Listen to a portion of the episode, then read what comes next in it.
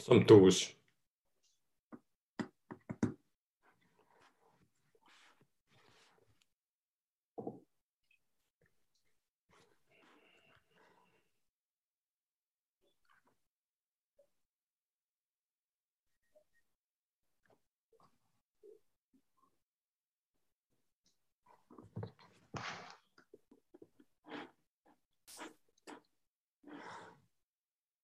Dobrý deň. Vítam vás na dnešnej diskusii s názvom Správa o právnom štáte v roku 2021.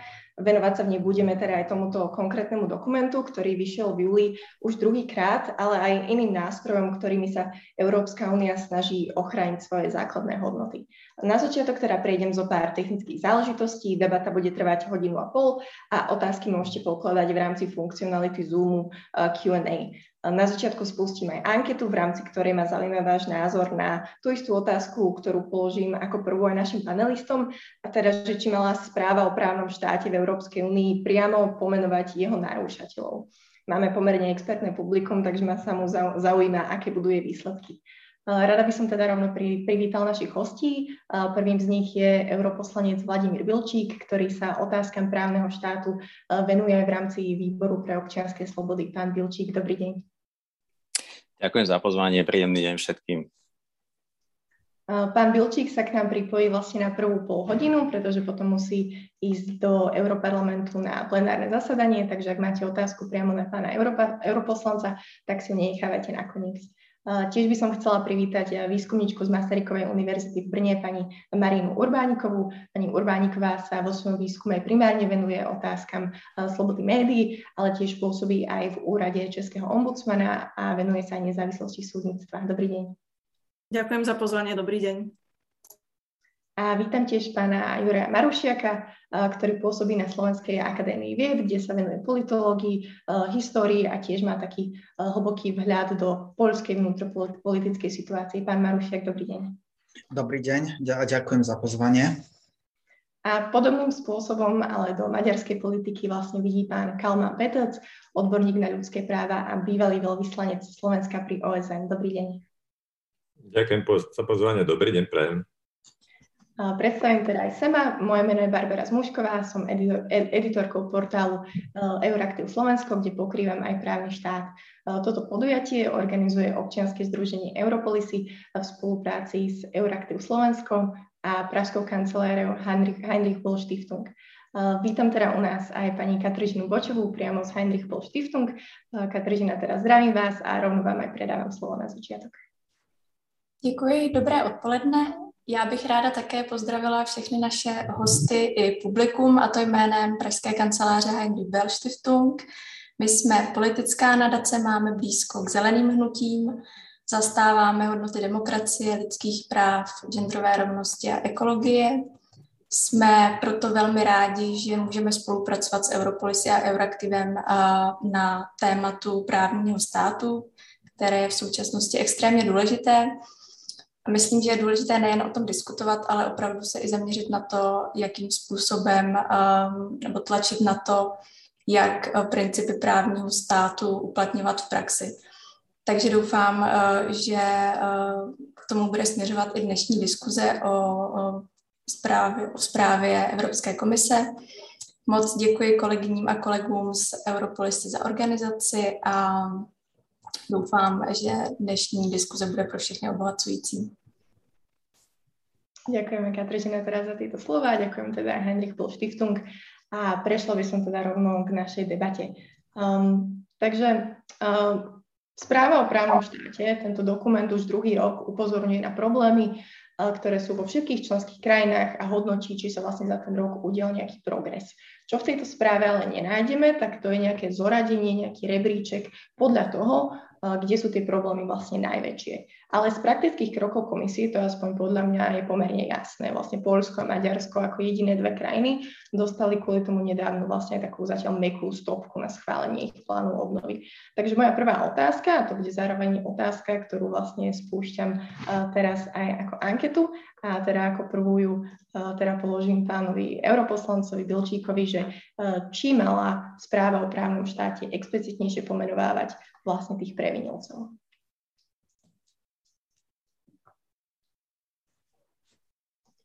Ďakujem vám pekne, ďakujem vám pekne a, a veľmi sa teším, že máme túto debatu, lebo myslím, že načasovanie je, je naozaj veľmi dobré.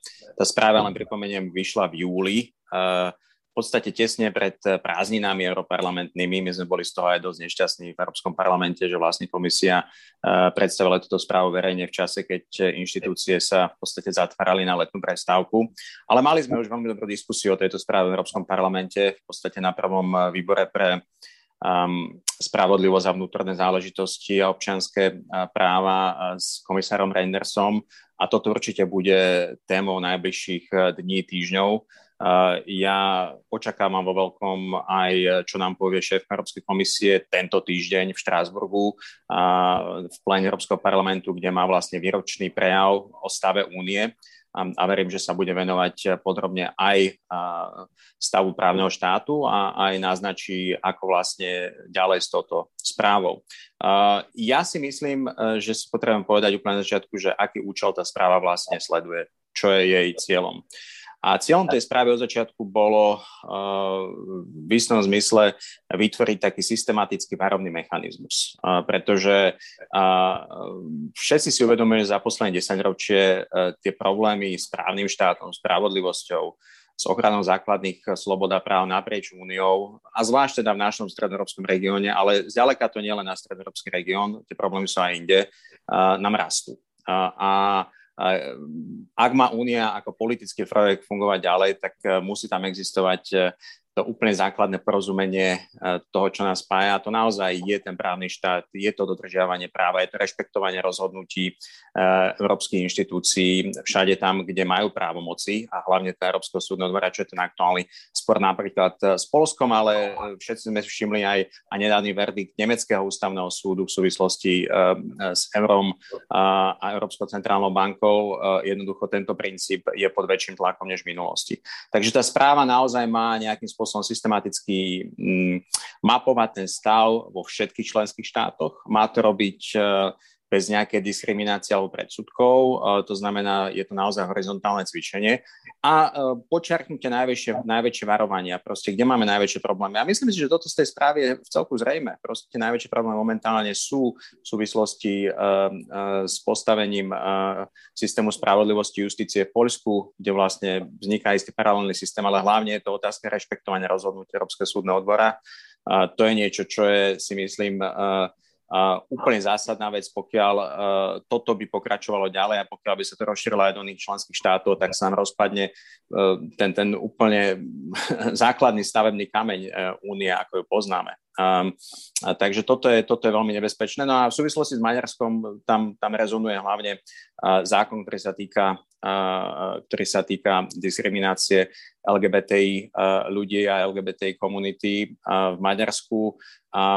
Čiže myslím si, že, že, že to tam celku vyčnieva, ale keď si prečítate tú správu podrobne, tak v podstate aj v mnohých iných krajinách, vrátane Slovenska, sú náznaky um, istých problémov, ktoré, ktoré tu uh, pretrvávajú alebo ktoré potrebujeme riešiť. Mňa, čo tam najviac vyrušuje, je taká horizontálna vec, a to sa týka viacerých krajín, to vôbec stav uh, slobody médií. Uh, to, to je podľa mňa veľká téma.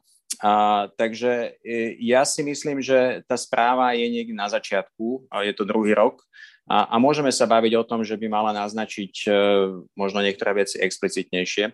Na druhej strane, ak toto cvičenie má byť dlhodobé a ak má byť aj e, takým tým účinným a rovným e, signálom, tak to nemôže byť prázdny výkrik. To znamená, všade tam, kde komisia naznačí niečo vážnejšie, podľa mňa komisia a, a inštitúcie Európskej únie musia mať jasno, ako postupovať e, v snahe ten stav napraviť. A toto je kľúčová a veľmi, veľmi ťažká otázka. Čo vlastne všetko môžeme robiť? Um, takže ja si myslím, že uh, ono ten tón tej správy odzrkadluje v mnohom aj schopnosť uh, európskych inštitúcií uh, tie problémy riešiť, pretože tá loptička v konečnom dôsledku, vzhľadom na to, ako je tá únia postavená, je e, častokrát e, v prvom rade a hlavne v členských štátoch a v inštitúciách členských štátov. Ďakujem. Um, áno, je tam určite otázka toho, že čo je vlastne účel a vy tam vlastne nejakým spôsobom teda počujem, že hovoríte, že um, že sa tam dá vlastne čítať, že kde sú tie najväčšie problémy, ale keď sa ja napríklad pozerám na tom, že potom, čo vlastne tá Európska komisia robí v praxi a že napríklad naozaj kvôli právnemu štátu pozastavila ten plán obnovy iba vlastne Maďarsku a Polsku versus napríklad takému Česku, kde tiež sú vlastne nejaké obavy o vlastne stred záujmov premiéra, ale napriek tomu vlastne ten plán obnovy mali schválený, tak sa mi naozaj natíska tá otázka, že či by nebol práve tento dokument taký dobrý priestor, kde vlastne urobiť takú nejakú naozaj že metodológiu, že prečo vlastne týmto dvom považujeme ich sa naozaj, že už nie, nejaká hranica je tam prekročená. A možno by som sa teda v tomto kontexte spýtal vlastne pani Urbánikovej, že možno či si vie predstaviť, či už konkrétne možno aj v tej oblasti slobody médií, že či, či by bolo dobré či by sa dala nakresliť takáto metodológia a vlastne nastaviť niekde tú hranicu, že kde už vlastne už treba zakročiť. No, uh, Určite by to bolo zaujímavé a myslím si, že by to bolo aj užitočné, ale rozhodne by som to autorom a autorkám tej správy ako túto úlohu nezávidela. A to, to z viacerých dôvodov. Súhlasím s tým, že tá správa je v podstate niekde na začiatku. Tento rok bola, bolo v podstate zverejnené druhé kolo a pre mňa z môjho pohľadu je to také do určitej miery užitočné podrobné mapovacie cvičenie, ale nie je úplne jasné, čo teraz s tým pretože medzi riadkami všetci čítame, kde sú najväčšie problémy v ktorých dvoch krajinách, ale keď si otvoríte samotný ten text, tak je to v podstate ako veľmi hutné čítanie najrozličnejších problémov z rôznych oblastí. Ťažko sa tam rozlišujú také tie väčšie prehrešky, menšie prehrešky e, a vo finále si hovoríte, čo teda s tým. Práve na toto by nám, alebo ke, keď e, sme postavení pred podobnú úlohu ako výskumníci a výskumníčky, e, tak typicky postupujeme tak, že si e, zvolíme v tých jednotlivých oblastiach nejaké kľúčové indikátory a potom sledujeme, do akej miery sa v tých indikátoroch líši situácia v jednotlivých krajinách. Dajme tomu si to nejak obodujete, vznikne vám z toho nejaký index, aby sa tá situácia dala porovnať a na základe toho sa môže spraviť rebríček. Samozrejme, e, tu by bolo najskôr nutné sa zhodnúť na tom, e, čo sú teda tie kľúčové indikátory a vzhľadom na to, že tak e, ako už hovoril pán Bilčík, každá krajina, alebo v súvislosti s každou krajinou sú tam spomenuté nejaké problémy, tak by bolo nutné najskôr roztriediť tie problémy na závažnejšie, menej, menej závažné a podobne. A ďalší problém je, že porušovanie princípov právneho štátu je natoľko rôznorodá oblasť a politici, ktorí nemajú záujem tieto základné východiska právneho štátu akceptovať, majú k dispozícii eh, také neuveriteľné množstvo nástrojov, ako ísť proti týmto princípom, že by to naozaj bolo pomerne, pomerne metodologicky náročné. Ale nehovorím, že nemožné. Takže za mňa uh, súvisí to aj s tým, uh, čo som sa, k čomu som sa ešte nedopátrala, čo je teda ako primárny účel, uh, pretože pani Jourová povedala, že nemá ísť o nejaký nástroj, na základe ktorého by sme sa teda ako si ukázali prstom na konkrétne krajiny, nemá ísť o káranie, ale má ísť o otvorenie dialogu. A na jednej strane tomu rozumiem, na druhej strane sa pýtam, či už teda nevedieme ten dialog ako pekných pár rokov bez nejakého konkrétnejšieho výsledku, pretože mám pocit, že my tých informácií už už máme dosť. Je fajn, že sú teraz zhrnuté na jednom mieste, ale otázka je, čo s tými informáciami ďalej. Ďakujem. Ja by som sa teraz spýtala možno konkrétne pána Marušiaka, že akým spôsobom by zareagovalo Polsko, keby bolo aj v takejto správe vlastne označeného, dajme tomu za buď najväčšieho vyníka alebo jedného z dvoch najväčších vyníkov. Vlastne pani Urbániková tu odprezentovala nejaký taký model, že kde by to mohli urobiť naozaj aj tak metodologicky. Takže prispolo by to, bol by to taký nejaký lepší argument, že ale nie je to subjektívne, nie je to politické, naozaj za tým máme vlastne nejakú logiku, alebo by to bolo vlastne vlastne zase iba ďalší taký vietor do tých plachiet toho, že zase Európska komisia eh, si zasadla na Poľsko.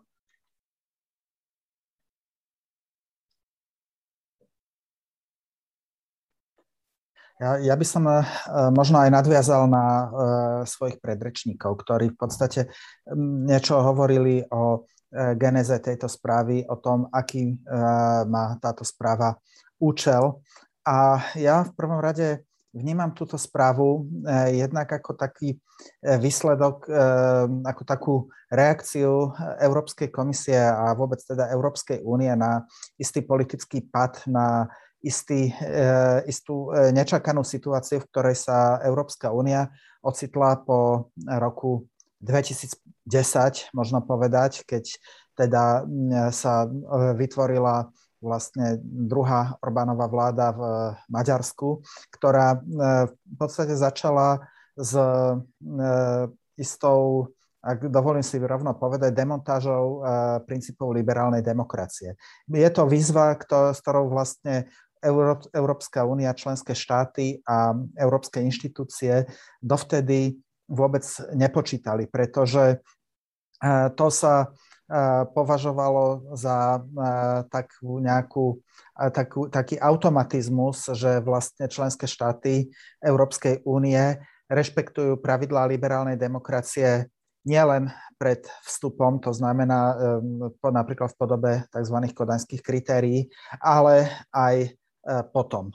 Tá liberálna demokracia sa považovala za niečo, čo je, tak povediac, irreverzibilné, čo sa nemôže zmeniť, čo nemôže byť demontované. Skúsenosť z posledných, možno povedať, 11 rokov nás presvedčila o tom, že to naozaj možné je a že tento proces postupne narastá. Už dávno nejde vlastne iba o Maďarsko a Polsko, ale ten ideologický vplyv eh, Viktora Orbána je veľmi eh, cítiť aj v ďalších štátoch Európskej únie, konkrétne napríklad v Slovinsku, ale dovolím si povedať, že eh, napríklad veľmi vážne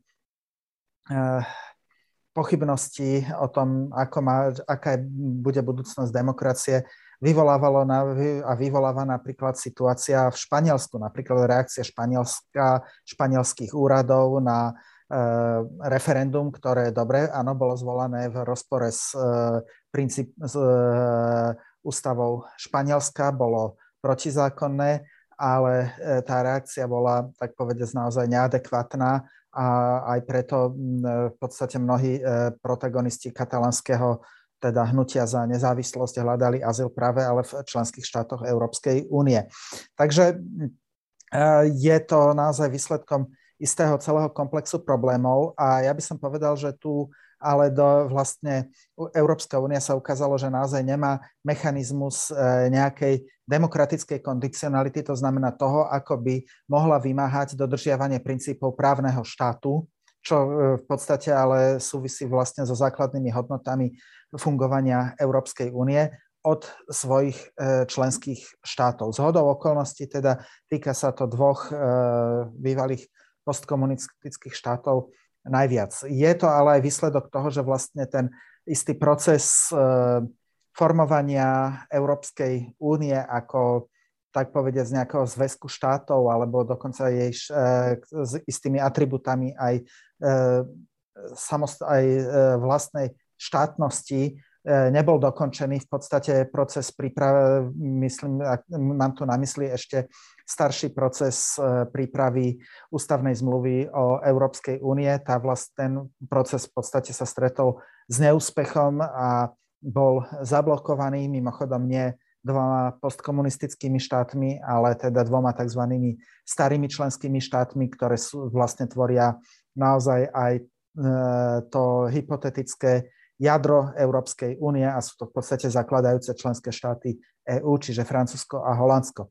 A e, keďže vlastne e, Európska únia sa nedobudovala ako nejaký spoločný právny, spoločný ústavnoprávny priestor, v ktorom by bolo možné efektívnejšie sa dožadovať napríklad aj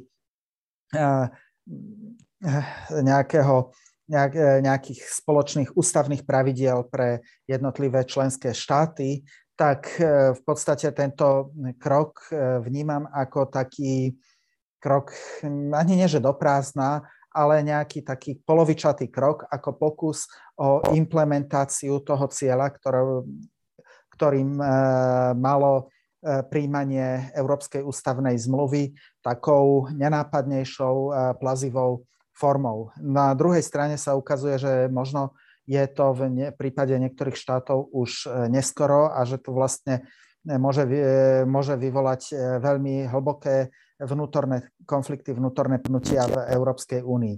Na, zároveň ale treba si uvedomiť, že je, súhlasím možno s pani Urbaníkovou, že tá metodológia a proste spôsob klasifikácie tých problémov v implementácii princípov právneho štátu. Je veľmi, veľa je to taký dokument veľmi nesúrodý a bolo by ho potrebné možno tie problémy viacej hierarchizovať, lenže na druhej strane nemyslím si, že otázka právneho štátu by mala byť témou nejakej súťaže, že kto je v podstate v Európskej únii najlepší a kto je najhorší. E, to by mm, e, v podstate vyvolávalo naozaj e, problém možno, že niektoré členské štáty by sa mohli cítiť naozaj, že sú v pozícii, tak ľudovo povedané, vlastne fackovacích panákov, že sú istým spôsobom nie k ním pristupované rovnoprávne, preto myslím, že aj preto Európska komisia zvolila práve tento formát, takú tú spoločnú časť, ktorá môže e, mať, vyvolávať pocit, že teda je nejak dosť ťažko e, zrozumiteľná a na druhej strane, ale kde konkrétne pomenúvajú problémy jednotlivých krajín. No a e, to, čiže toto je tá, tá, tá prvá dimenzia. A samozrejme, ak by teda Polsko napríklad, alebo Maďarsko, alebo ktokoľvek iný, alebo hoci aj Slovensko, bolo e, vyhlásené, že te, teraz nejakým spôsobom za toho nejakého e, najhoršieho, že by e, bolo, povedzme, ne, bol nejaký štát takýmto spôsobom e, už pred vyvodením konkrétnych e, záverov, konkrétnych dôsledkov pos, posadený do takej somarskej lavice, tak myslím, že to by malo naozaj skôr skôr opačný a vlastne skôr, skôr negatívny efekt.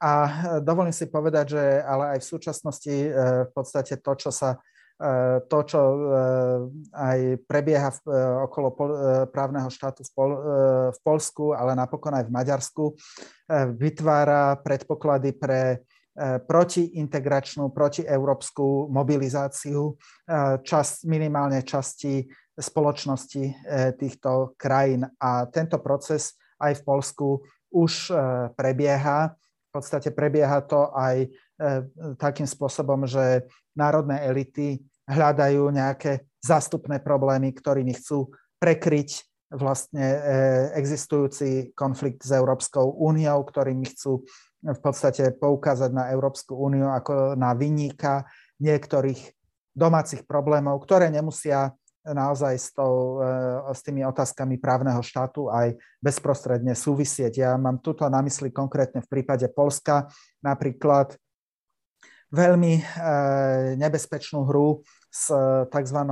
Utečeneckou krízou na polsko-bieloruských hraniciach a čiastočne aj na polsko-litovských, teda na bielorusko-litovských hraniciach, kde teda Polsko aj eh, Bielorusko čelia prílivu utečencov z Bieloruska. Podľa všetkého títo utečenci sú cieľene zvážaní do blízkosti štátnych hraníc e, práve e, bieloruskými e, úradmi, bieloruskými silovými zložkami, aby takýmto spôsobom jednak destabilizovali dve krajiny, ktoré sa výrazne angažujú vlastne v otázke pomoci demokratickým a prozápadným silám v Bielorusku. To je prvá vec.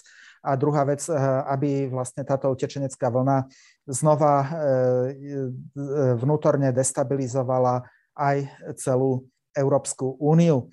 A treba povedať, že polská strana e, túto hru svojím spôsobom príjma, pretože v polskej vláde naozaj v podmienkach tohto konfliktu s Európskou úniou práve takáto utečenecká kríza a taký spôsob jej riešenia vyhovuje pretože môže, môže mobilizovať obyvateľstvo proti utečencom, môže, môže takýmto spôsobom zdôvodňovať používanie mimoriadne drastických až doslova antihumanných opatrení voči tým ľuďom, ktorí sa už na hranici alebo teda v tom území z nikoho ocitli. A na druhej strane môže samozrejme e, mobilizovať ľudí aj proti e, proeurópskym silám, pretože tie zase vo svojej retorike tiež celkom dobre nechápu, že e, teda aká je verejná mienka, ako je naklonená povedzme utečencom z krajín tretieho sveta a napríklad verejnosť Polska je veľmi citlivá na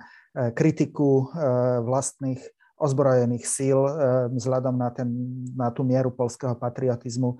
Napríklad tieto vystúpenia aj bývalých lídrov Solidarity ako Frasiňuka, ktorí vyslovene znevážili polské ozbrojené sily, sa vlastne obracajú proti e, stupencom liberálnej demokracie a obracajú sa aj proti e, stupencom e, európskej spolupráce v Polsku.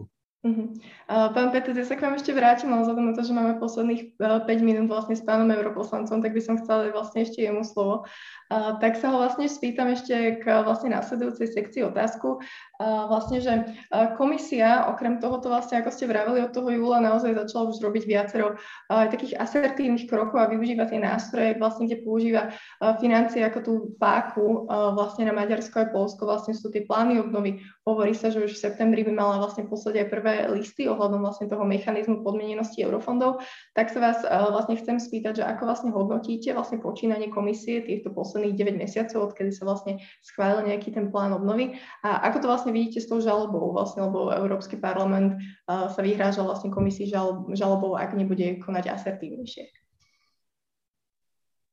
Ďakujem pekne, uh, teším sa z tejto debaty. A mrzí ma, že musím odísť trochu skôr. A pozorne som počúval a, a, a verím, že budeme mať príležitosť ešte možno sa tak, takomto kruhu stretnúť um, hlavne prediskutovať mnohé z tých detailov, ktoré povedzme teraz aj Juraj veľmi, veľmi plasticky opísal v súvislosti so situáciou v Polsku. Chcem počiarknúť, a to je taká všeobecná poznámka, že naozaj tá situácia so stavom právneho štátu, základnými právami a demokraciou v Európskej únii je vážna a, musíme ju brať veľmi vážne.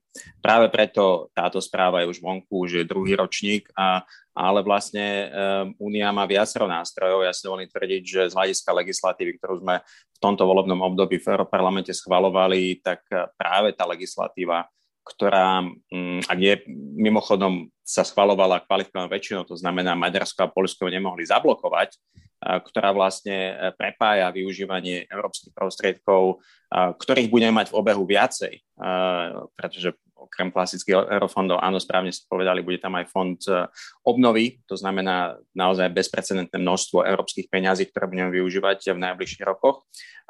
Tak to previazanie týchto prostriedkov s princípmi právneho štátu je podľa mňa niečo, čo je v tomto momente už nevyhnutnosťou. Ja som rád, že máme preto nepolitický, ale legislatívny základ. Ja som rád, že je to niečo, čo reflektuje občania Európskej únie. Keď si pozriete posledný eurobarometer, tak je veľmi zreteľné, že občania naozaj chcú, aby sme sa tejto téme venovali. Takže pre mňa toto bolo jedno z takých zásadných rozhodnutí, možno jedno z tých dvoch najzásadnejších pomimo tej snahe e, Európskej únie pomôcť e, s obnovou po pandémii. A myslím si, že sme na začiatku toho, aby tá snaha o praktické uplatnenie tohto mechanizmu bola úspešná. A toto je Uh, veľmi také zložité, v niečom aj delikátne cvičenie. Uh, ja sa priznám, že ja nie som úplne fanúšik uh, nejaké rýchlej snahy teraz dať komisiu na súd. Um, a poviem aj prečo. Uh, pretože nemyslím si, že ten súd nejakým spôsobom nám pomôže vyriešiť ten problém toho právneho štátu, uh, či už Maďarsku, Polsku, ale aj hoci kde inde. Um, naopak si myslím, že by to bola voda na mlyn práve pre tých, ktorí uh, sú skeptickí voči akýmkoľvek takýmto mechanizmom a vôbec tým princípom právneho štátu. To posledné, čo si myslím, že by sme mali momentálne robiť, je hrotiť nejaký vnútorný európsky konflikt o tom, čo sa snažíme robiť. Zároveň áno, komisia komisia musí prísť s jasnejším s jasnejšou predstavou o tom, ako tento mechanizmus uplatňovať. Ona to slúbila a, a my budeme naďalej tlačiť. To, čo je e, také najdelikátnejšie a najzložitejšie v tomto celom z pohľadu komisie, je, že akýkoľvek spôsob, ktorý sa nájde, musí byť v niečom e, nechcem povedať, že nepriestrelný, pretože možno to je trošku silné slovo, ale, ale naozaj robustný. To znamená, že musí to byť e, princíp alebo súbor princípov, ktoré keď komisia uplatní vo vzťahu k hoci ktorému členskému štátu, tak bude tam jasná konzistentnosť a bude tam jasná aj tá právna základňa pre ten postih komisie vo vzťahu k eurofondom, ktoré by boli naviazané na tie princípy právneho štátu a, a vlastne e, do tej krajiny nepoputujú práve preto, že tie princípy sa porušujú. A tu musím byť veľmi presný, my naozaj potrebujeme presne si povedať, že čo sú to tie princípy, v akej miere už dochádza k tomu zásadnému porušeniu, že tie peniaze jednoducho do tej krajiny nepoputujú. A, a toto je tá veľká úloha, ktorá nás čaká. Ja si myslím, že skôr potrebujeme spájať sily v rámci európskej inštitúcií, ale naprieč členskými štátmi, aby sme ten mechanizmus aj o praktické uplatnenie čo najskôr našli.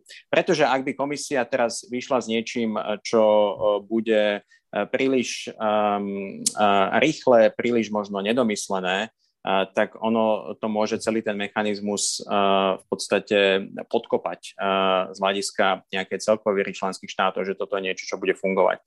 Takže ja len počiarkujem, že naozaj toto nie je jednoduchá úloha tým nechcem ospravedlniť komisiu a naopak my tlačíme, my sa dožadujeme, ale nemyslím si, že žaloba je dnes e, ten správny politický krok. E, ono možno v nejakom momente tá debata o tej žalobe e, bude náležitá, ale určite dnes, dnes nie. A, a nemyslím si, že by to pomohlo riešiť práve ten problém, ktorý riešiť chceme.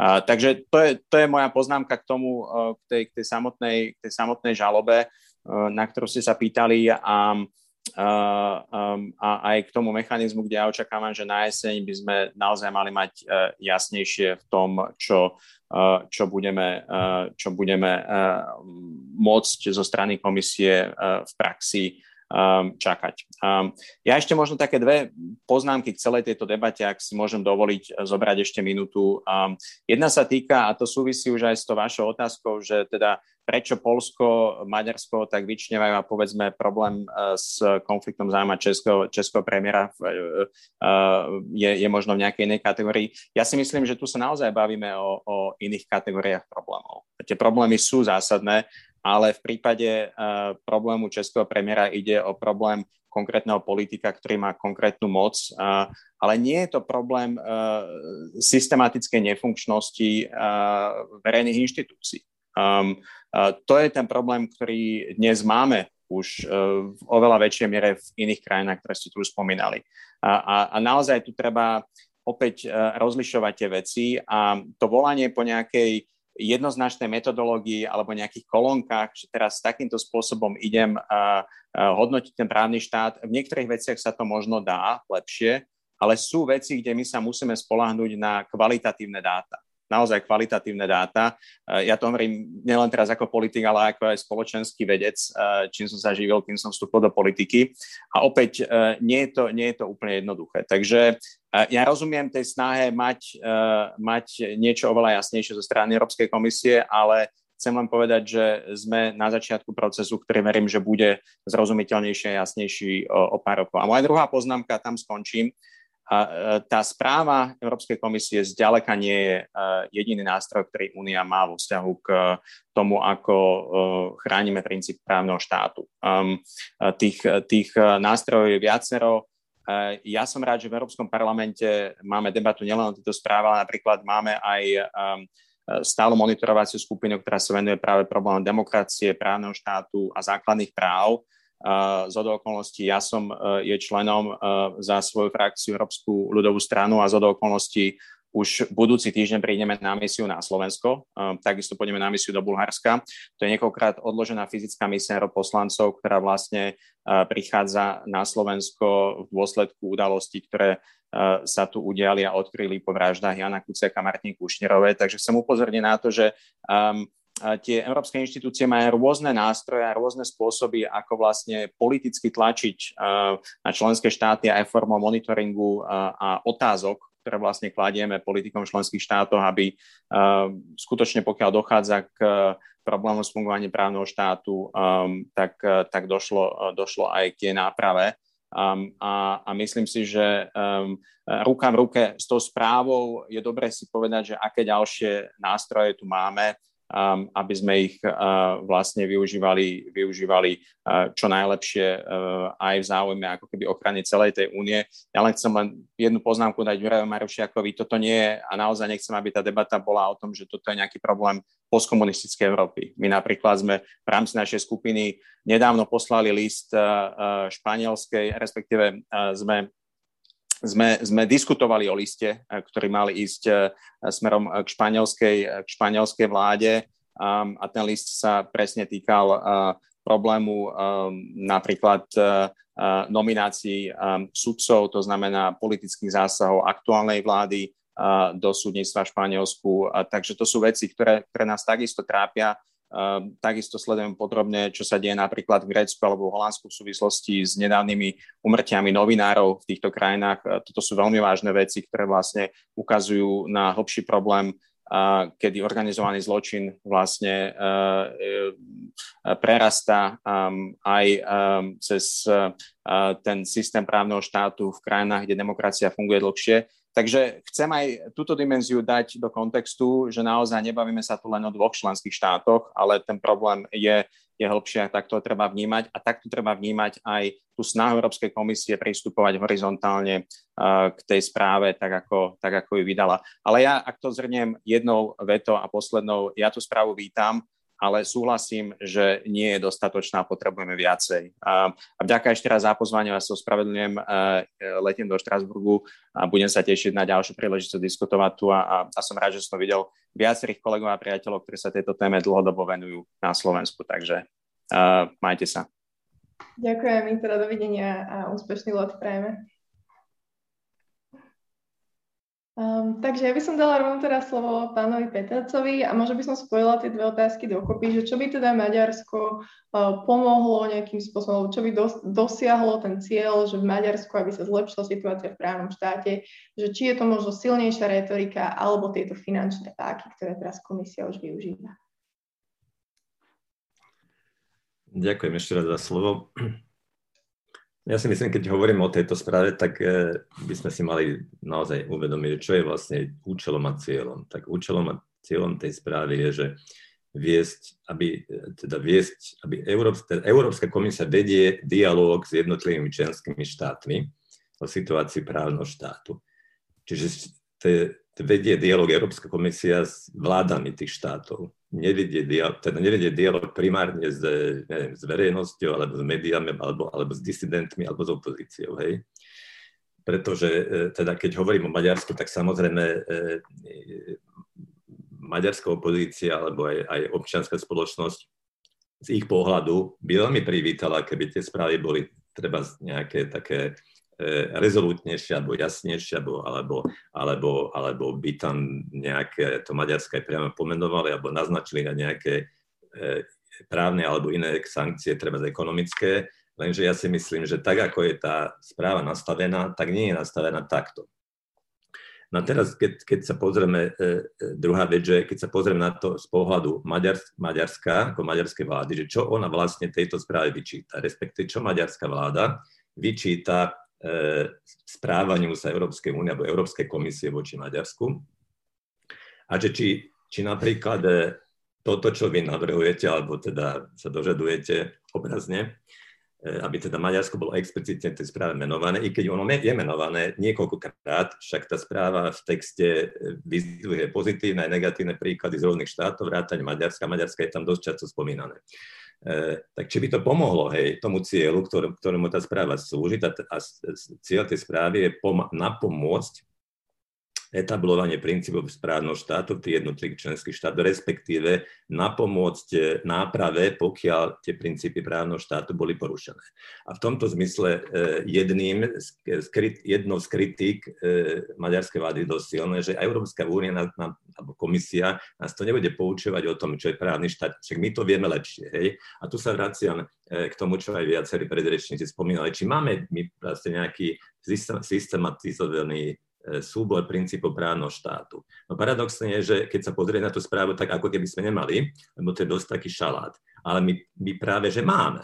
My práve, že máme a ja sa dosť čudujem tomu, že napríklad v tejto oblasti e, právneho štátu Európska komisia viacej nespolupracuje napríklad s Radou Európy.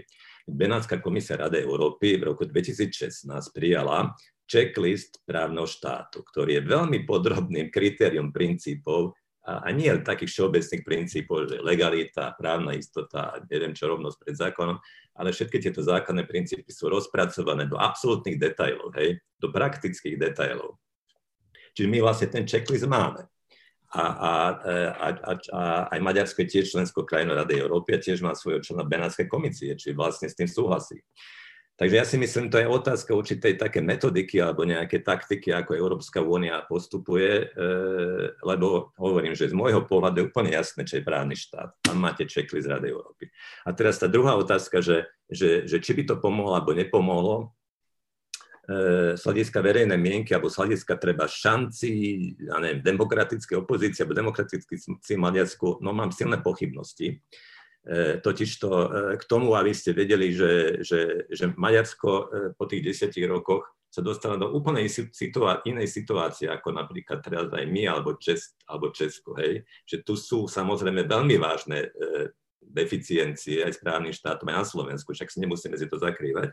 Ale otázka je to, že, že do akej miery sú tieto deficiencie reverzibilné, do akej miery sú irreverzibilné, že do, do akej miery sú určité e, e, e, procesy už v takom štádiu, že sa veľmi ťažko dajú napraviť, alebo sa veľmi ťažko dajú napraviť bežnými demokratickými prostriedkami, alebo treba s bežnými obyčajnými voľbami. Hej? Že na Slovensku každý voľb, každé voľby máte inú zostavu a tí teda e, e, si uplatnia svoje politické záujmy, ale otázka, či Maďarsko je to, je to možné.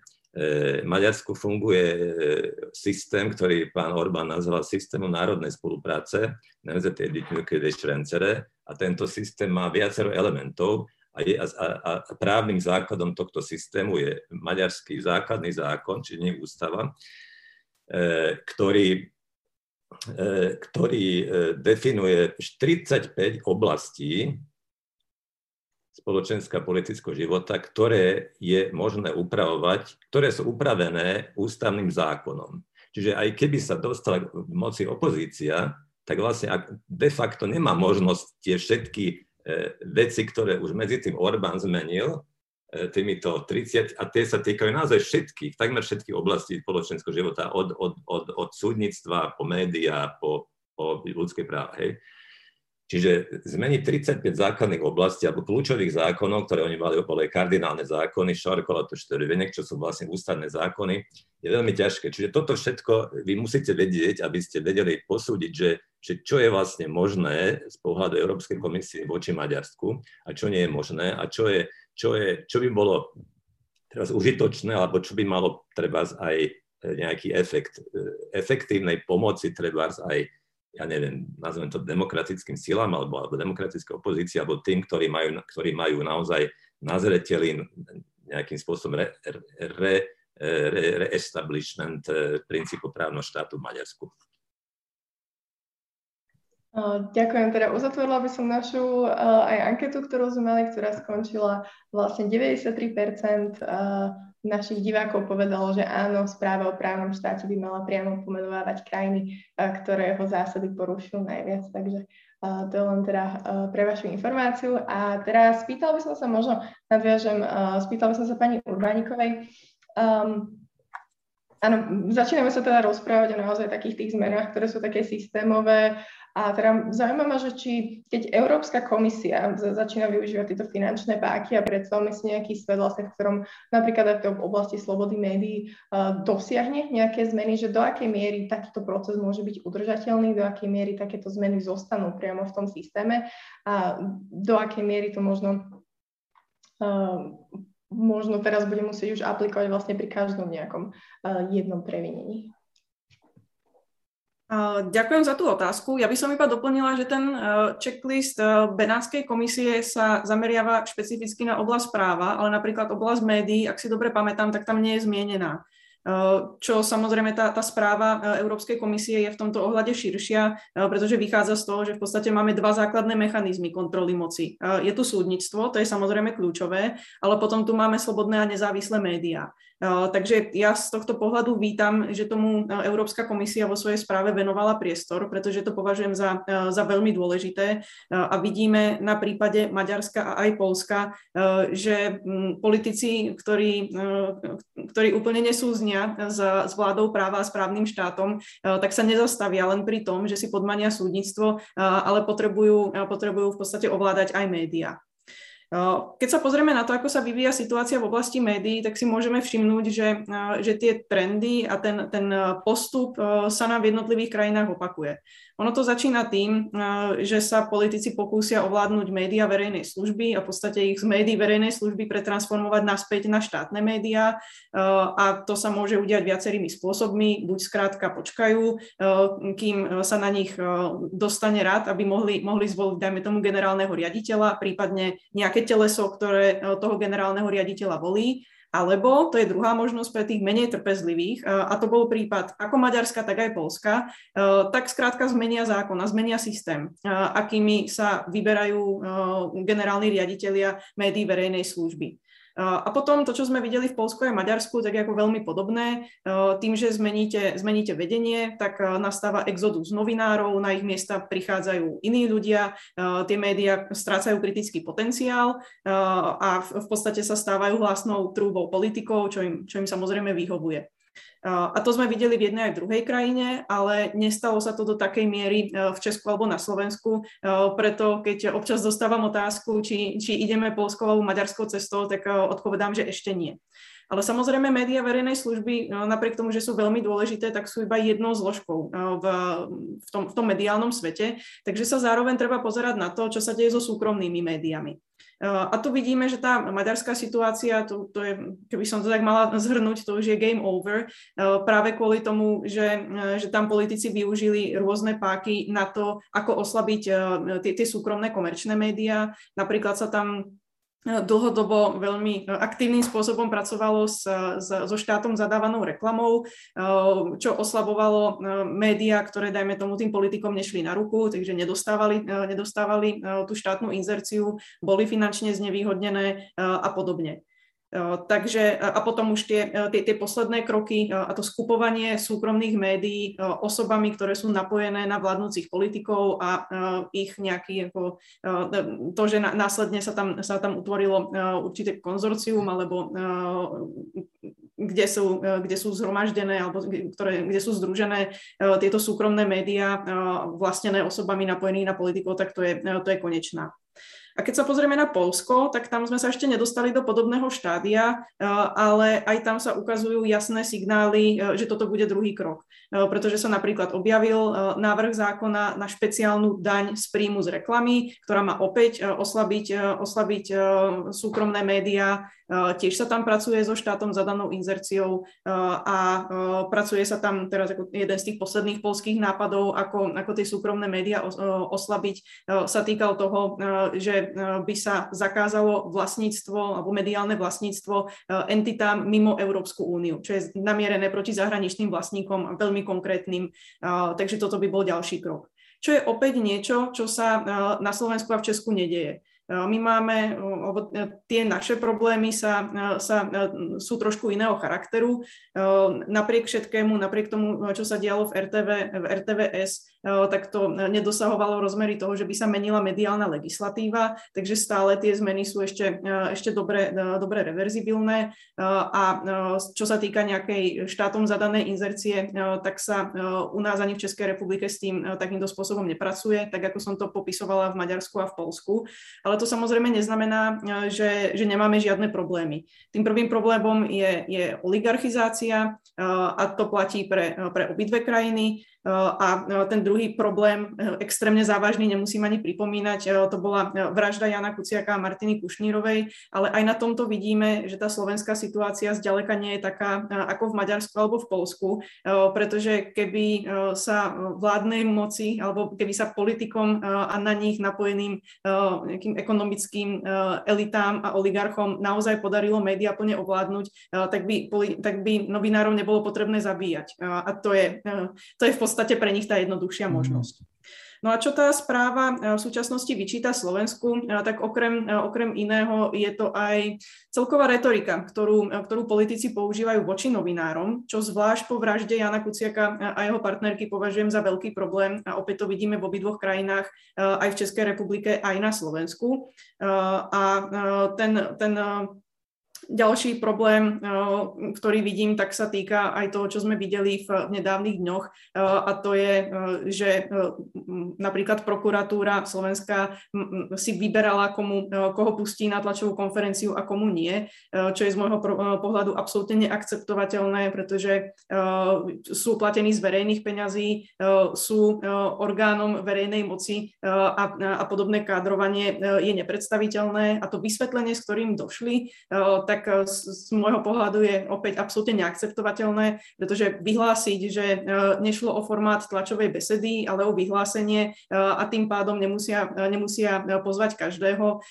Ja neviem, ako keby som sa keby, keby sme nastúpili na podobnú notu a, a použila by som nejaký príklad z trestného práva, kde sa teda prokuratúra pohybuje, to je asi na tej úrovni, ako keby som tvrdila, že som niekoho nezabila, iba som mu na chvíľu zastavila prísun vzduchu. Fakticky ide o to isté a, a, a túto hru považujem skrátka za, za nedôstojnú. Takže to by boli zhruba eh, problémy, eh, problémy v regióne a aj z tohto pohľadu eh, Maďarsko a Polsko jednoznačne vyčnieva a napriek tomu, že Slovensko a aj Česká republika sa samozrejme borí s vlastnými problémami v tejto oblasti, tak to našťastie ešte nedosahuje intenzitu týchto dvoch krajín, o ktorých je dnes reč. No, vy ste teraz začali už uh, vlastne hovoriť aj o tej kapitole o Slovensku, takže ja tam aj zostanem. Ale vlastne myslím, že ste naozaj veľmi uh, fundovane zhrnuli vlastne tú časť o slobode médií. Takže prišla by som možno skôr uh, k tej časti o spravodlivosti kde vlastne tá kapitola nebola až tak kritická. V tom momente ani ministerstvo spravodlivosti slovenskej ju nečítalo nejak veľmi kriticky. Oceňovali sa tam rôzne nejaké systémové zmeny v justícii, ale napríklad aj vyšetrovanie e, korup- korupčných kauz. A to teda táto správa vyšla v júli 2021. Um, takže moja otázka, teda možno najskôr by som sa ju spýtal pána Marušiaka, je, že uh, či vlastne tá správa v roku 2022 zase zhodnotí, že tá situácia na Slovensku sa zhoršila.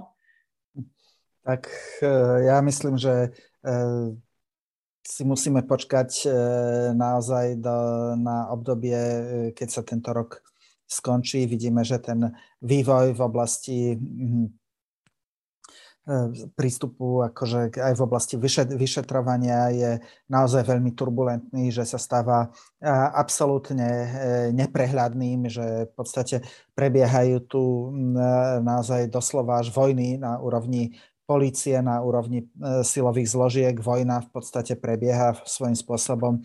Po, e, po, veľký konflikt, e, ktorý má ale aj doslova politický charakter, nie, nie profesionálny charakter na úrovni prokuratúry a myslím, že napríklad aj to, akým spôsobom prebiehala debata napríklad o obsadení pozície špeciálneho prokurátora, určite nebude niečo, čo prispieje k e, pozitívnemu vnímaniu Slovenska aj zo strany teda európskych inštitúcií a celkovo zo, e, zo strany zahraničia. E, na druhej strane samozrejme bude veľmi zaujímavé sledovať, ako sa celý tento konflikt aj na úrovni policie skončí. Ja myslím ale, že ja považujem ešte za, ešte za, za to, to naozaj za veľmi závažný faktor, pretože v tomto, tu ide o fakticky rozklad silových zložiek, kde sa vlastne obvi- tie obvinenia, ktoré sa objavujú, sú e, mimoriadne závažné obvinenia o tom, že vla- e, o obvinenia v podstate z istých manipulácií so svedectvami, obvinenia e, z toho, že vlastne niektorí delikventi, niektorí, niektorí delikventi e, nie sú vnímaní ako, ako delikventi, že majú, vlas, že majú privilegované postavenie, môžu e, fakticky odísť e, obvinenie z toho, že sa vlastne usmerňujú ich výpovede k dosiahnutiu istého cieľa, tak áno, to považujem za naozaj veľmi závažné veci. A myslím, že je to nebezpečné, už, už len to, že ten proces e, vyšetrovania vlastne týchto ľudí obvinených z korupcie e, nemá e, širšiu spoločenskú dôveru, je veľmi nebezpečný a je veľmi nebezpečné aj to, akým spôsobom politici, či už vládni, ale aj opoziční, tento proces komentujú. Takže Určite e, tá správa e, sa bude odmusieť o všetkých týchto udalostiach zmieniť. E, napokon aj ten spôsob, akým bolo medializované napríklad stretnutie v sídle Slovenskej informačnej službe, ktorého sa zúčastnili najvyšší ústavní činitelia Slovenska, tiež je, myslím, veľmi, varov, veľmi varovným prvkom. Takže tam určite ten, sa o tomto ešte budeme baviť a bude mať tento proces ešte veľmi, e, môže mať veľmi hlboké dôsledky e, pre celkové fungovanie právneho štátu, pre fungovanie demokracie na Slovensku. Ináč e, Polsko má samozrejme, možno by som len dodal, že Polsko v podstate v Polsku sú tiež veľmi zaujímavé aj vlastnícke zmeny a práve tie sú častokrát predmetom kritiky a opozície. Ide o to, že vlastne napríklad sieť regionálnych denníkov Eh, kupuje eh, štátny koncern eh, PKN Orlen, to znamená štátna energetická, teda štátna rafinerská spoločnosť. A dovolím si povedať, že samozrejme takýmto spôsobom sa tie denníky vlastne, ktoré boli predtým v rukách súkromného vydavateľa, paradoxne e, dostávajú do rúk štátu, aj keď teda do rúk je to, sú v rukách komerčného subjektu e, vo e, vlastníctve štátu.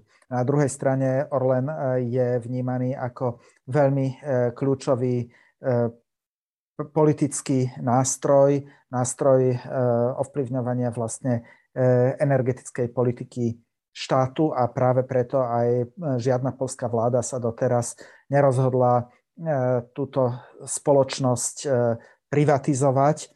A možno by som len pripomenul, že e, nech, nech to znie akokoľvek čudne, ale by som pripomenul napríklad to, že povedzme v Ruskej federácii takýmto spôsobom Gazprom kúpil napríklad NTV alebo denník Izvestia, to boli všetko médiá, ktoré boli e, nezávislé, respektíve kritické voči oficiálnej moci, voči e, Vladimirovi Putinovi. Samozrejme, že potom, ako sa udiala táto transakcia v súlade s viac menej s pravidlami trhu, samozrejme, Gazprom ich kúpil ako komerčný subjekt a fungujú ako jeho komerčné aktivity, ale samozrejme spôsob informovania týchto médií sa výrazne e, zmenil a nie v prospech ich e, politickej nestranosti a nezávislosti. Čiže paradoxne e, napríklad Polsko sa veľmi aj v niektorých ďalších veciach inšpiruje nielen Maďarskom, hoci ešte Jaroslav Kačínsky hovoril o tom, že vybuduje Budapešť na Vysle, ale e, paradoxne inšpirujú sa aj e, skúsenosťami z Ruskej federácie. Napriek tomu, že Polsko je tou krajinou, ktorá e, najväčší, najväčšmi poukazuje na to nebezpečenstvo, aké pre Európu znamená súčasná zahraničná a vnútorná politika Ruska. A celkom oprávnene. Pán Petr, určite môžete zareagovať, len by som vám možno dala ešte jeden taký, uh, jednu takú podotázku do vášho vstupu. Je to vlastne otázka, ktorá sa objavila viacerokrát aj v registrácii, ale ja vás ešte teda pripomeniem divákom, že sa môžu pýtať aj otázky priamo tuto v Zoome, ale že akým spôsobom uh, teda ovplyvňuje tieto dianie v Polsku a v Maďarsku vlastne spoluprácu vo Vyšehradskej štvorke? Ja by som chcel nadviazať na, na, na pani kolegyňu Orbánikovú, že e, ako z jej reakcie ako keby vyplynulo, že nepovažujem za oblasť médií za dôležitú. Práve naopak. Len ja tvrdím, že ten checklist e, Benátskej komisie obsahuje implicitne aj otázku médií. Však ako, ako k tomu mohlo dôjsť, čo pani Furbaníková popísala? No tým, že maďarská mediálna legislatíva, ktorá prijala Orba, Orbánová garnitúra, toto umožňuje. To, že ta, takéto veci sa dejú v mediálnej oblasti, to je umožnené e, mediálnou legislatívou a tá mediálna legislatíva, tak ako všetky ostatné tie zákony alebo, alebo právne predpisy, o ktorých som predtým hovoril, vznikli v určitom procese, ktorý nie je plne súladný s princípmi e, prijímania legislatívneho zákonodárstva teda s princípom demokratické legality. preto to považujem za dôležité, lebo napríklad aj pán Bilčík napríklad spomenul otázku toho tzv. pedofilného zákona, ktorý z pohľadu maďarskej vlády, teda maďarská vláda reakciu Európskej komisie alebo, alebo jednotlivých vlád Európskej únie vyzdvuje toto ako hlavný cieľ útoku e, Európskej únie na Maďarsko. Podľa toto zákon. Lenže to je falošná hra. Hej? To je proste akože e, my, ako rozdiel medzi Maďarskom a Polskom je v tom, že, že maďarská vládnúca, teda polská vládnúca trieda, ak to mám takto nazvať, ona to myslí vážne, naozaj, ona, ona proste zastáva tieto ultrakonzervatívne hodnoty, ale v Maďarsku to nie je tak, to je otázka čistého techno, technokratického pragmatizmu. Proste to je, to je hra, hra s náladami voličov, je to hra s náladami proste Európskej únie, proste je to provokácia de facto, hej. Na tým, že vlastne e, Európska únia ako keby vyzdvihuje toto, alebo keď sa aj pozrieme na tú trávu e, z Argentíniovej spred troch alebo štyroch rokov, tam, tam tiež vlastne otázka LGBT komunity, respektíve tzv. gender ideológia, bola na veľmi poprednom mieste, čo, čo ako samo o sebe nie je problém, lebo však to, je, to sú veľmi vážne problémy, len, len t- oni, oni vlastne vyplývajú z, z toho základu proste, že, že že, že z toho hodnotového základa, z toho, že ako funguje demokratické inštitúcie, ako funguje participatívna demokracia. A, e, a keď sa pozriete na e, e, napríklad súčasnú situáciu v Maďarsku, akože pán Orbán sa práve že hrá ako keby na participatívnu demokraciu. Však sú pravidelné národné konzultácie, ktoré sa vydávajú ako keby za nástroj priamej demokracie. Pričom je to nezmysel.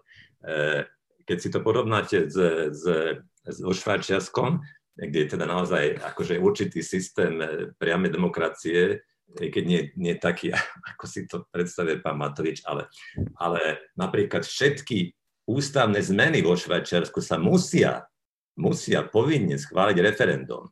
Maďarsku ústava, respektíve základný zákon priamo vylučuje, že by sa referendum konalo, konalo, konalo o zmene ústavy. Čiže úplný opak. Čiže a toto, čo, čo pán Orbán vy, vy, vy, vyhlasuje za priamo demokraciu, tie národné konzultácie, to je, to je vlastne len, to je vlastne ako, že, ako keby, e, po maďarsky by som povedal, že hergel, že, že, že ako vytváranie nálad, hej, vláda predložila nejaké, nejaké, nejaké sugestívne otázky, e, na ktoré môžete odpovedať len čiste subjektívne. Napríklad, e, keď terajšia, e, terajšia národná konzultácia, ktorá prebieha od júla, Jedna z otázok je napríklad, že, že, e, že Brusel, e, Brusel e, po skončení pandémie zase bude zneužívať svoju moc a bude uplatňovať voči, náš, voči nášmu národu, voči, vašnej, voči našej vlasti ďalšie opatrenia, aby vnútila Maďar, Maďarom svoju vôľu. Hej? Chcete, aby toto, aby toto bolo, alebo nechcete. No teraz som to trošku zjednodušil. Proste takéto typy otázok z tých národných konzultácií úplne sú sugesívnych a toto je vlastne vydávané za priamo demokraciu, pričom ako efektívne, efektívne nástroje participatívnej demokracie, napríklad participatívna tvorba zákonov vlastne neexistuje, e, ako schvalovanie ústavných zmien čo je vlastne zákonom priamej demokracie vo Švajčiarsku, je explicitne vylúčené v ústave. Ako, e, takže, e, a toto sú tie vážne problémy. A pričom ja netvrdím, že nemá Európska komisia, Európska únia nejakým zásadným spôsobom sa vyjadriť k hodnotovým otázkam typu pedofilný zákon, len, len, len by tiež mala vedieť a zasadiť do správneho kontextu, že akú úlohu napríklad takýto zákon má po vyvolávaní nálad a, e, po verejnosti a po vyvolávaní nálad Európskej únie. E, čiže, čiže ja, skôr, ja skôr Európskej únii vyčítam komisii takú nejakú e, lepšiu taktic, tak, tak, taktické alebo aj strategické postupy voči tom, v tom zmysle, že ako, aké, aké postoje a stanoviska zaujme práve v takýchto otázkach, napríklad e, tzv. kultúrnych vojen, ktoré dokážu strašne od, odviesť pozornosť od, od tej podstaty veci, hej, že nefungujú základné inštitúcie demok- demokratického štátu. Tak sme už pomaly zase prešli vlastne k tému poslednému poslednej sekcii, ktorej som sa chcela venovať a to sú práve tieto nejaké hodnotové otázky, ale ktoré sú vlastne otázky o základných hodnotách a vlastne nediskriminácii menšín.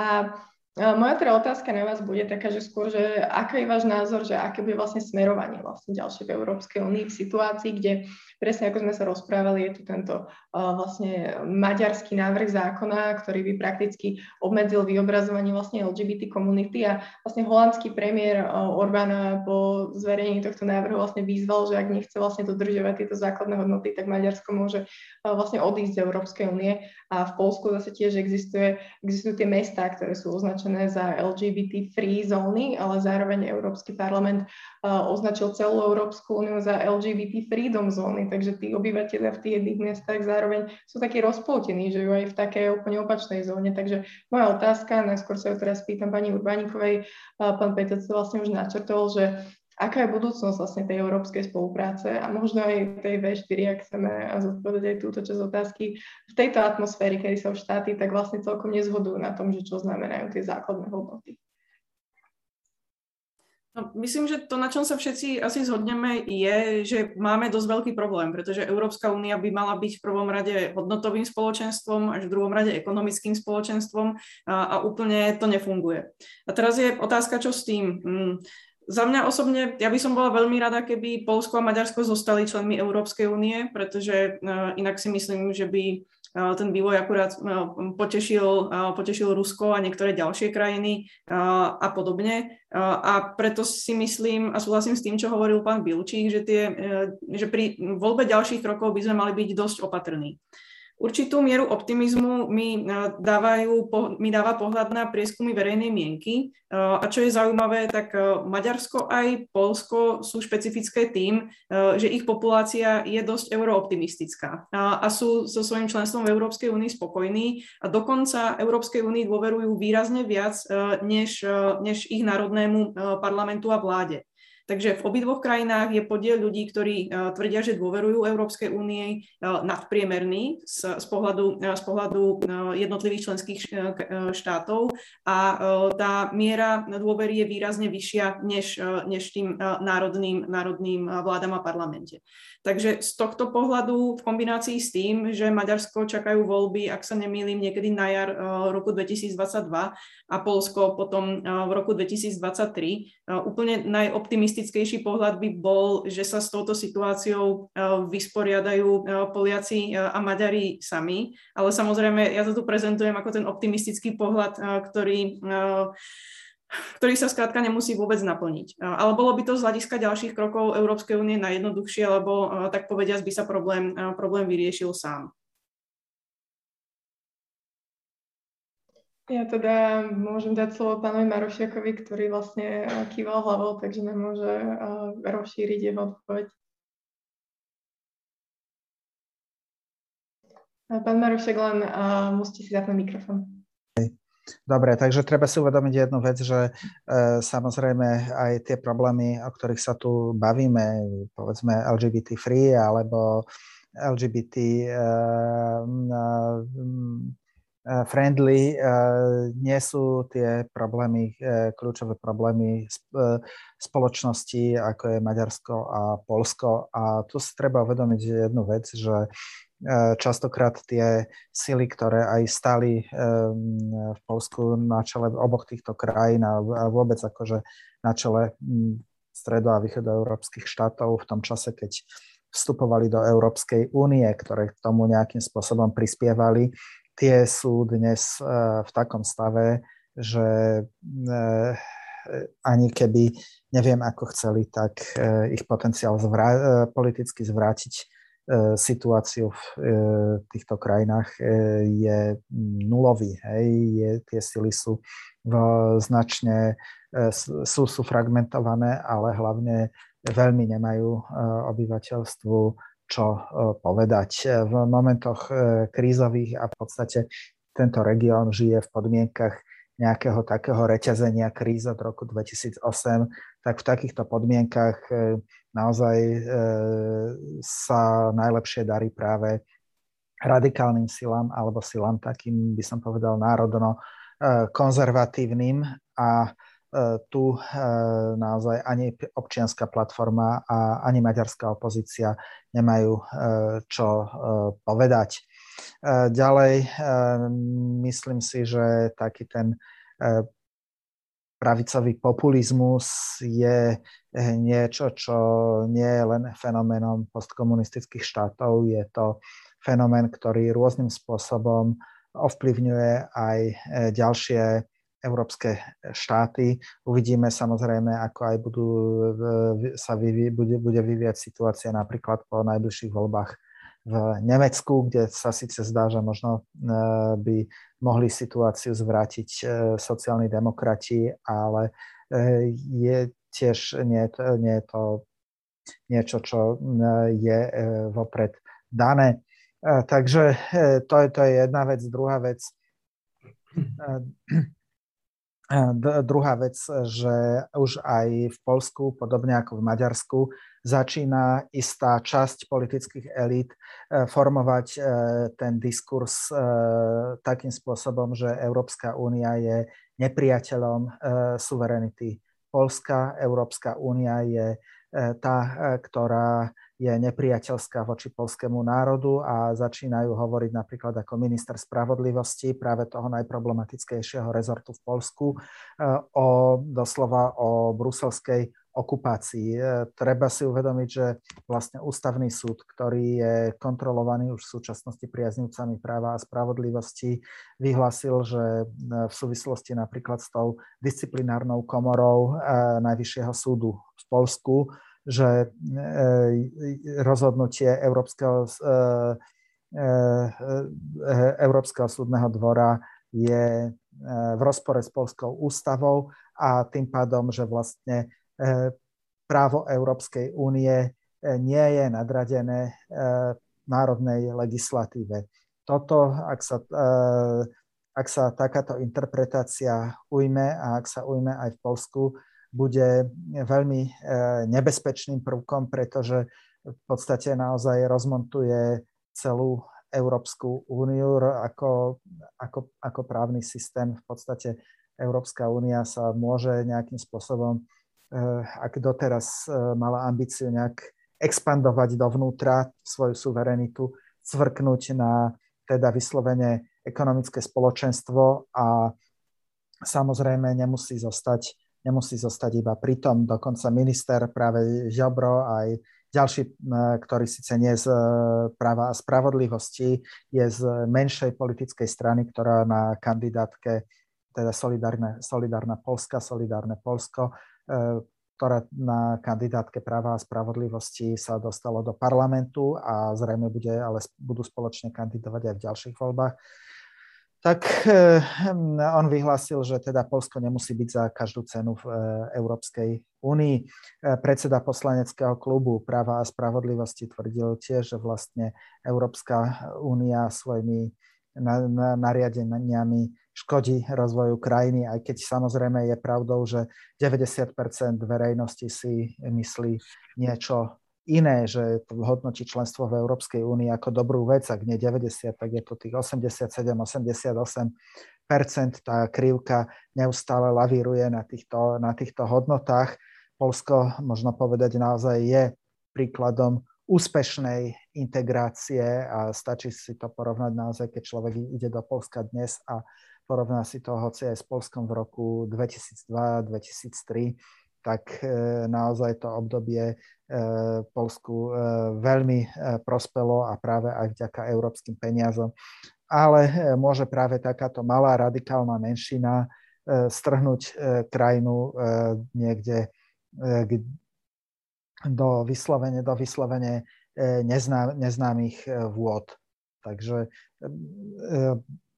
obávam sa, že samozrejme toto všetko sa e, môže stať aj práve preto, že proste miestne elity, či v Polsku, či v Maďarsku, majú záujem o maximalizáciu e, svojej moci a e, nie, nikto nevie, čo všetko sú kvôli tomu ochotné obetovať. Ja by som možno len pripomenul rok 1998, voľby 1998, kde Vladimír Mečiar napriek tomu, že je, že bol, aký bol a že teda tá jeho politika bola pre Slovensko naozaj zhubná.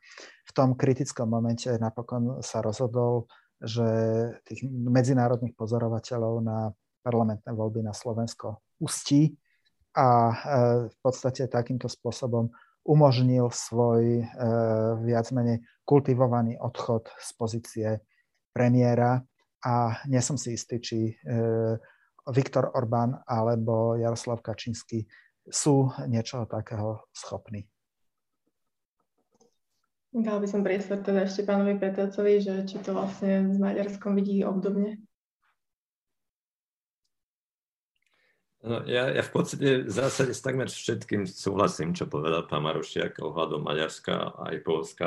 Je to naozaj e, e, veľmi, veľmi prekérna situácia, že hlavne preto, že, že že aj teda vo, aj, aj v porovnaní s Polskom proste tie, sú tie irreverzibilné procesy ako keby e, veľmi zabetonované. Aj, aj, aj tou tzv. ústavou či zákonným zákonom, aj tými ostatnými zákonmi dvojtretinovými, e, aj teda ostatne aj volebným zákonom, hej, lebo ten volebný zákon, čo je teda vlastne e, chyba vlastne aj demokratických e, síl po, po revolúcii, že nastavili e, volebný zákon, už aj ten predchádzajúci, ešte potom ho pán Orbán ešte vylepšil zo svojho pohľadu. E, ja som presvedčený, že, že väčšinový volebný systém je rozvíjajúci sa demokracia kontraproduktívny. Hej.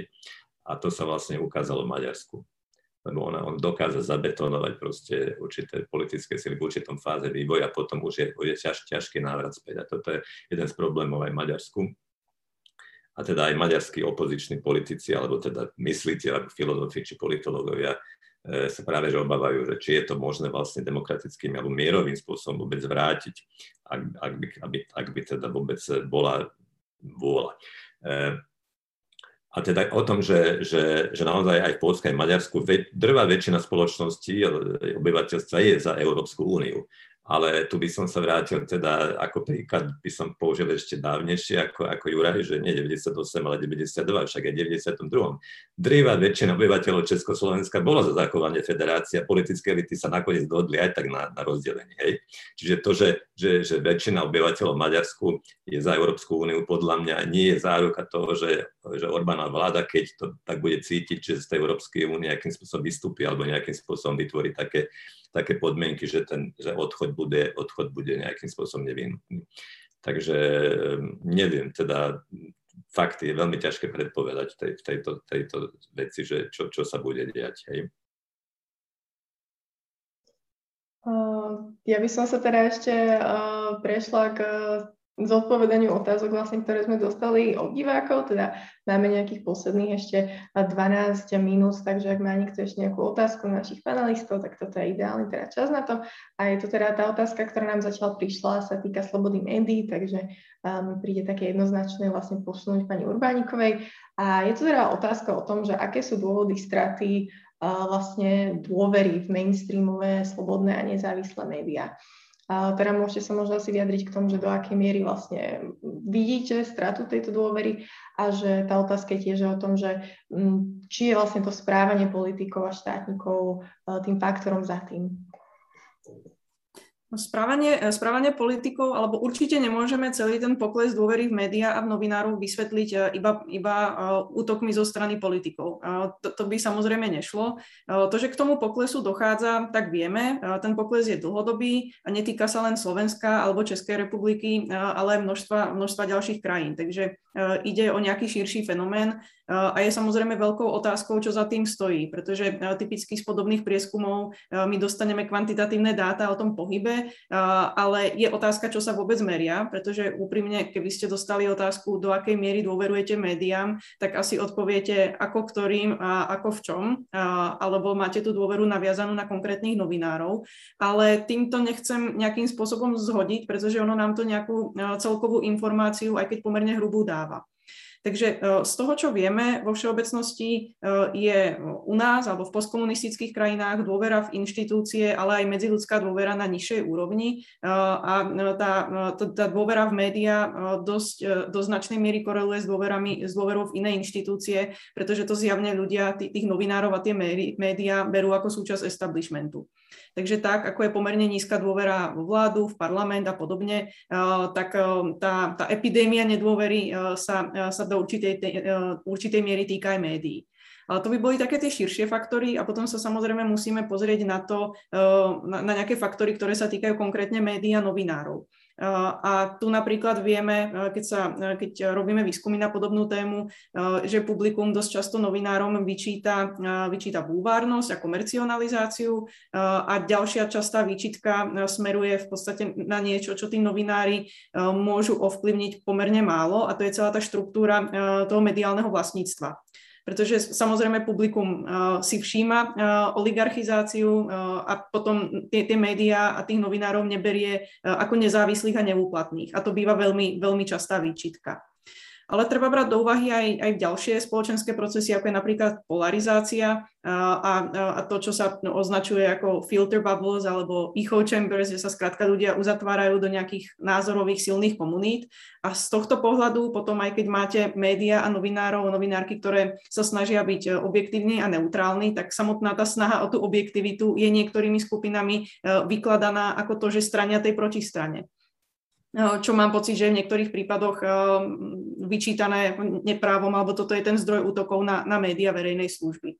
Takže eh, povedala by som v stručnosti, že eh, to, toto, je, eh, toto je mix faktorov a samozrejme tie útoky politikov, zvlášť voči novinárom, ktorí si naozaj sa snažia plniť tú svoju kritickú rolu, tak tomu nepomáhajú, pretože keď 10-15 rokov počúvate o tom, že novinári sú hnoj a médiá sú žumpa a počúvate to od vrcholných politikov, ktorých zvolila väčšina populácie, tak to skrátka nejaký efekt má, ale rozhodne by sa to nedalo na to zvaliť.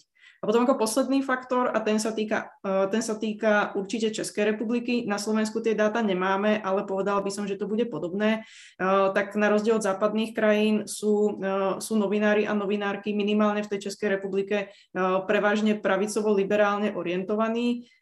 A je dosť možné, že skrátka lavicová časť populácie má pocit, že ich, ich názory a ich postoje nemá kto reprezentovať. Hovorím, za, za Slovensko tie dáta nemáme, ale z, z môjho pohľadu si myslím, že to bude ako veľmi, veľmi podobný príbeh. Zaujímavý, zaujímavé informácie, zaujímavá argumentácia. Má teda jeden z pánov záujem zareagovať?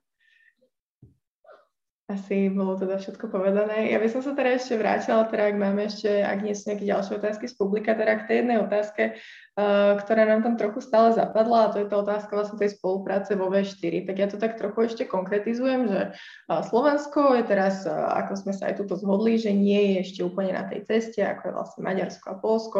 Je to možno ako jedna z tých krajín, ktorá vlastne tá správa o právnom štáte mala byť presne pre krajinu ako Slovensko, že je to nejaký systém na early warning a mali sme sa vlastne z nej nejaký, nejakým spôsobom poučiť. Ale čo teda takáto krajina má urobiť vlastne v rámci spolku niečo ako V4 máme nejakým spôsobom sa snažiť ovplyvniť týchto našich susedov, alebo je pravdepodobnejšie možno, že oni ovplyvnia nás, alebo vzhľadom na to, že V4 bol si vlastne nejaký, nejaký spolok rozprávania sa spolupráce na tých témach, kde je súhlas, tak možno to vôbec neovplyvní.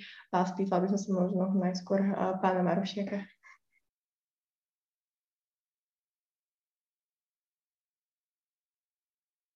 Uh, uh, uh, Myslím, že teda Slovensko naozaj nie je tou krajinou, ktorá až tak veľmi dokáže inšpirovať či e, Polsko alebo Maďarsko. Tieto krajiny majú vlastnú štátoprávnu tradíciu, majú vlastnú tradíciu aj medzinárodnej politiky, majú vlastnú tradíciu vnímania Európy. Čiže e, na druhej strane Slovensko by podľa môjho názoru nemalo byť v prvých líniách, pokiaľ ide o kritiku Polska alebo Maďarska. Tu máme proste viacero dôvodov.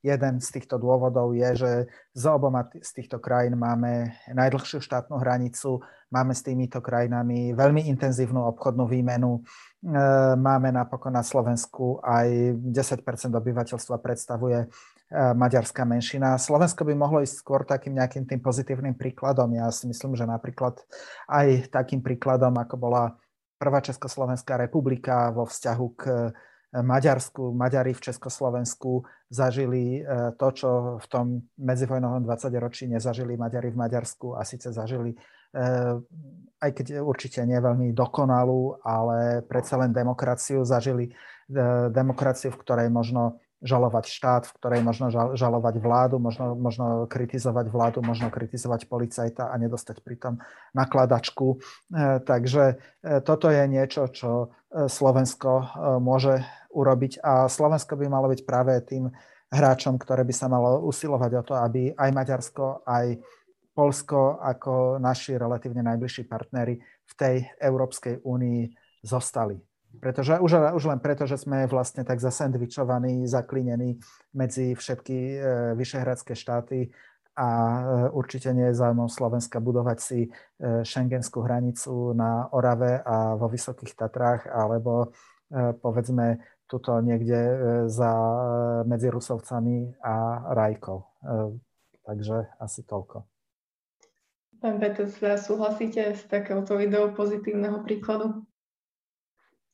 Samozrejme, samozrejme, že súhlasím. Ja si myslím, že, že tá, tá stredoeurópska spolupráca, či to nazme D4 alebo stredoeurópska, je, je veľmi dôležitá e, z toho ľudského hľadiska. Hej. Nemôžeme sa na všetko pozerať e, z hľadiska aktuálno-politických vývoja, aktuálno-politického vývoja, ale z dlhodobého vývoja a z hľadiska dlhodobého vývoja alebo záujmov všetkých našich národov E, aj štátov je to, aby sme spolupracovali hlavne teda v obchodnej oblasti, v, teda v ekonomickej oblasti, v obchode e, a v kultúrnej oblasti, aj vôbec vo všetkom, v ochrane životného prostredia, všetkom, lebo to všetko je prepojené.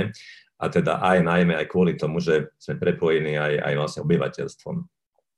Aj teraz sa to ukázalo, keď bola tá COVID pandémia, že že a to, to som aj ja e, teda osobne vyčítal, lebo niektorí to vyčítali o mnoho silnejšie, tak akože e, národne cítiaci Maďari, že, že naš, ani naša, naša vláda proste nejak nezohľadňová tie špecifika proste to prihraničné oblasti, ale nielen z pohľadu pendlerov, ale aj z pohľadu toho, že, že naozaj proste akože Československá a Maďarsko-Slovenská relácie sú, sú tisíce, desať tisíce proste prepojených rodín proste cez hranice. To nie je otázka pendlerstva, ale otázka normálnych medziludských a rodinných vzťahov a toto proste ako keby na to vláda zabudla.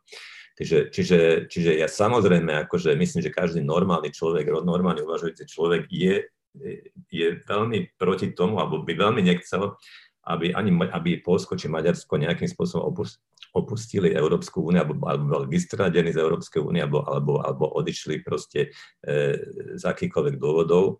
E, takže, e, ale v tom súhlasím s pánom Marošiakom, že, že proste my e, by sme im v tom mali nejakým spôsobom stimulovať pozitívnym príkladom a nie nejakou takým shamingom to asi nebude hrať rolu, nebude to, nebude to účinné, nielen preto, že, že, že, že tak však poznáme politické elity aj Polska, Maďarsko, ale aj preto, že to má spätný dopad. Hľadiska Maďarska to má veľmi spätný dopad aj, aj na maďarskú menšinu na Slovensku.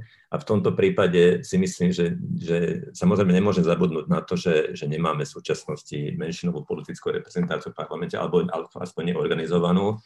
A, a tu je otázka nielen toho, a to dôležitá otázka nielen to, že ako sa k tomu, ako sa k otázke Maďarská Polska, Polska, Polska stavia e, oficiálna slovenská reprezentácia alebo vláda, či ministerstvo zahraničných vecí alebo prezidentka, ale, ale akým spôsobom sa k tomu stavajú politické elity maďarskej menšiny alebo aj sociálne elity.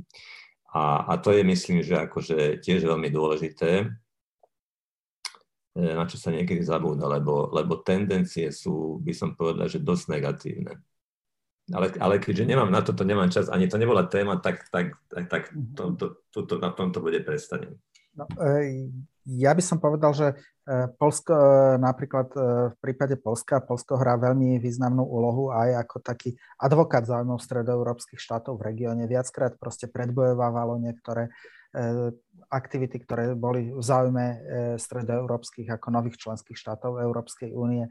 Polsko je e, krajinou, ktorá veľmi výrazne prispela k formovaniu východnej politiky Európskej únie a paradoxne, možno sa to zdá, môže zdať čudné, ale napríklad aj vlastne je to dedičstvo Polska 90. rokov, ten rešpekt k hraniciam, k existujúcim hraniciam, politike istého zmierenia namiesto e, tradičnej nejakej nacionalistickej konfrontácie. Čiže ten vklad Polska e, do tohoto stredoeurópskeho regiónu a vôbec do európskej integrácie je naozaj obrovský, ako napríklad Polsko urobilo z Vyšegrádu ekonomickú e, veľmoc, čo sa týka obchodných vzťahov s Nemeckom. Hej. To proste vďaka tomu, vďaka Polsku sa vlastne ten obchod s Vyšegradom, Nemecka s Vyšegradom je vyšší ako obchod z Nemecka s Ruskom alebo s Francúzskom. Takže aj toto, si, e, toto všetko treba brať e, do úvahy a e,